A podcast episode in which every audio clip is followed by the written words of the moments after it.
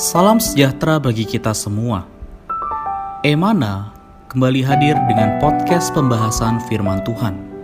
Semoga firman Tuhan yang murni mampu merawat batin kita, menguatkan roh kita, dan membangun iman kita di hadapannya. Silakan menikmati podcast Emana hari ini. Saudara-saudari yang ada di dalam Tuhan Yesus Kristus, apa kabar? Puji Tuhan. Uh, kita semua berharap bahwa kondisi, uh, keadaan, kabar saudara-saudari sekalian, Bapak Ibu sekalian tetap terjaga, tetap sehat, uh, kuat, ya, terjaga di dalam perlindungan Tuhan.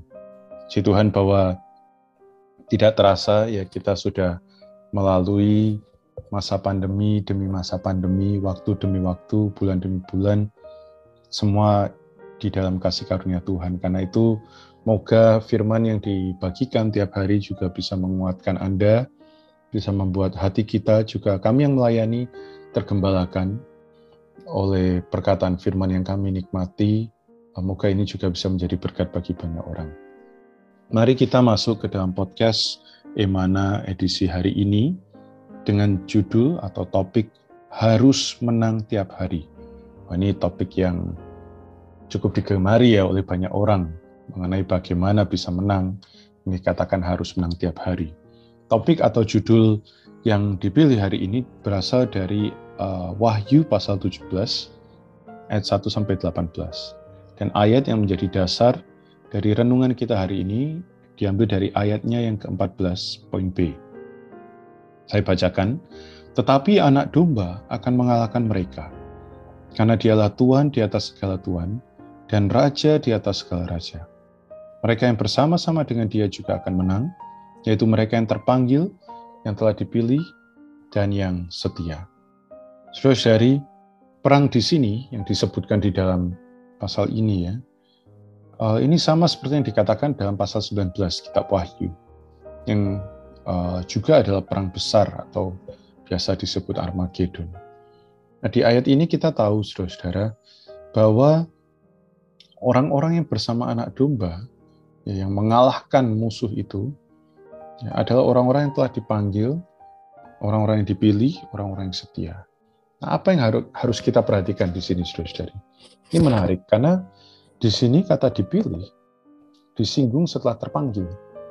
Jadi, makna terpanggil atau dipanggil itu adalah beroleh selamat. Ya, jadi saudara-saudari ketika banyak yang dipanggil itu banyak yang beroleh selamat. Tetapi mengenai dipilih, ini adalah perkara diperkenan oleh Tuhan berdasarkan kehidupan yang menang. Jadi untuk aspek dipanggil, saudara-saudara ini benar-benar kasih karunia. Tuhan yang mengerjakan. Tapi untuk aspek pemilihan, ini tergantung kepada bagaimana kita memiliki kehidupan yang menang. Dipanggil, kalau kita lihat di dalam kitab Roma pasal 1 ayat 7, 1 Korintus 1 ayat 2, itu adalah untuk menerima keselamatan. Tapi perkara dipilih, ini beda, saudara-saudari. Dipilih ini adalah perkara menerima pahala. Jadi, di dalam kerajaan seribu tahun sebagai pahala para pemenang, moga kita bukan hanya menjadi orang yang terpanggil, tapi yang terpilih untuk berbagian di sana. Nah, puji Tuhan. Nah, semua kaum imani dipanggil, tetapi yang jadi pemenang ini sedikit, yang dipilih sedikit. Para pemenang, ya kaum yang terpilih akan menerima pahala bersyarat untuk berperan serta dalam perjamuan kawin anak domba. Ya, seperti tadi saya sempat sebut ya, itu dasar ayatnya di Matius 22 ayat 14, terus dari di mana banyak yang dipanggil, tapi sedikit yang dipilih. Ya, kita semua sudah dipanggil Tuhan. Tapi untuk bisa terpilih jadi orang-orang yang meraja kelak mendapat pahala, ada beberapa syarat nih yang harus kita perhatikan. Satu adalah kita perlu bisa menang hari ini atas dosa. Dosa. Yang kedua dunia. Yang ketiga diri kita sendiri. Yang keempat daging kita. Yang kelima ketidaktaatan. Wah ya luar biasa. Saudara-saudari ketidaktaatan orang yang saya ini suka tidak taat. Yang terakhir adalah menang atas pertengkaran dengan saudara-saudara seiman. Nah, gimana caranya untuk bisa mengatasi enam masalah kompleks itu? Kuncinya saudara-saudari tetap hidup di dalam roh. Hidup di dalam roh. Ini benar-benar luar biasa ya, kata hidup di dalam roh. Karena begitu kita tinggal di dalam persekutuan Tuhan, dengan Tuhan setiap hari, setiap jam, maka saudari, enam masalah yang kita lihat di awal itu nggak jadi masalah lagi, karena kita ada di dalam roh. Ini, ini sebuah berkat. Begitu kita tidak hidup dalam persekutuan dengan dia, kita menjauhi dia, ya akibatnya ada kekosongan, kekosongan persekutuan. Nah, hasil dari kekosongan persekutuan timbul masalah. Nah, moga saudara-saudari setiap hari bahkan setiap waktu ya, kita bisa menjadi orang-orang yang tidak jauh dari dia, kita tidak jauh dari persekutuan dengan dia, dalam segala situasi kita tetap bisa bersekutu dengan dia.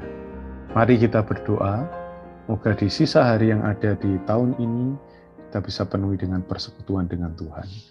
Terima kasih Tuhan Yesus, kami ada kesempatan mendengarkan renungan yang singkat ini. Kami mau Tuhan ada Tuhan, pimpinan Tuhan, berkat Tuhan agar kami bisa menang tiap hari, agar kami berbagian dari menjadi orang-orang terpilih di dalam kerajaan Terima kasih Tuhan, kami cinta padamu. Amin. Amin. Puji Tuhan.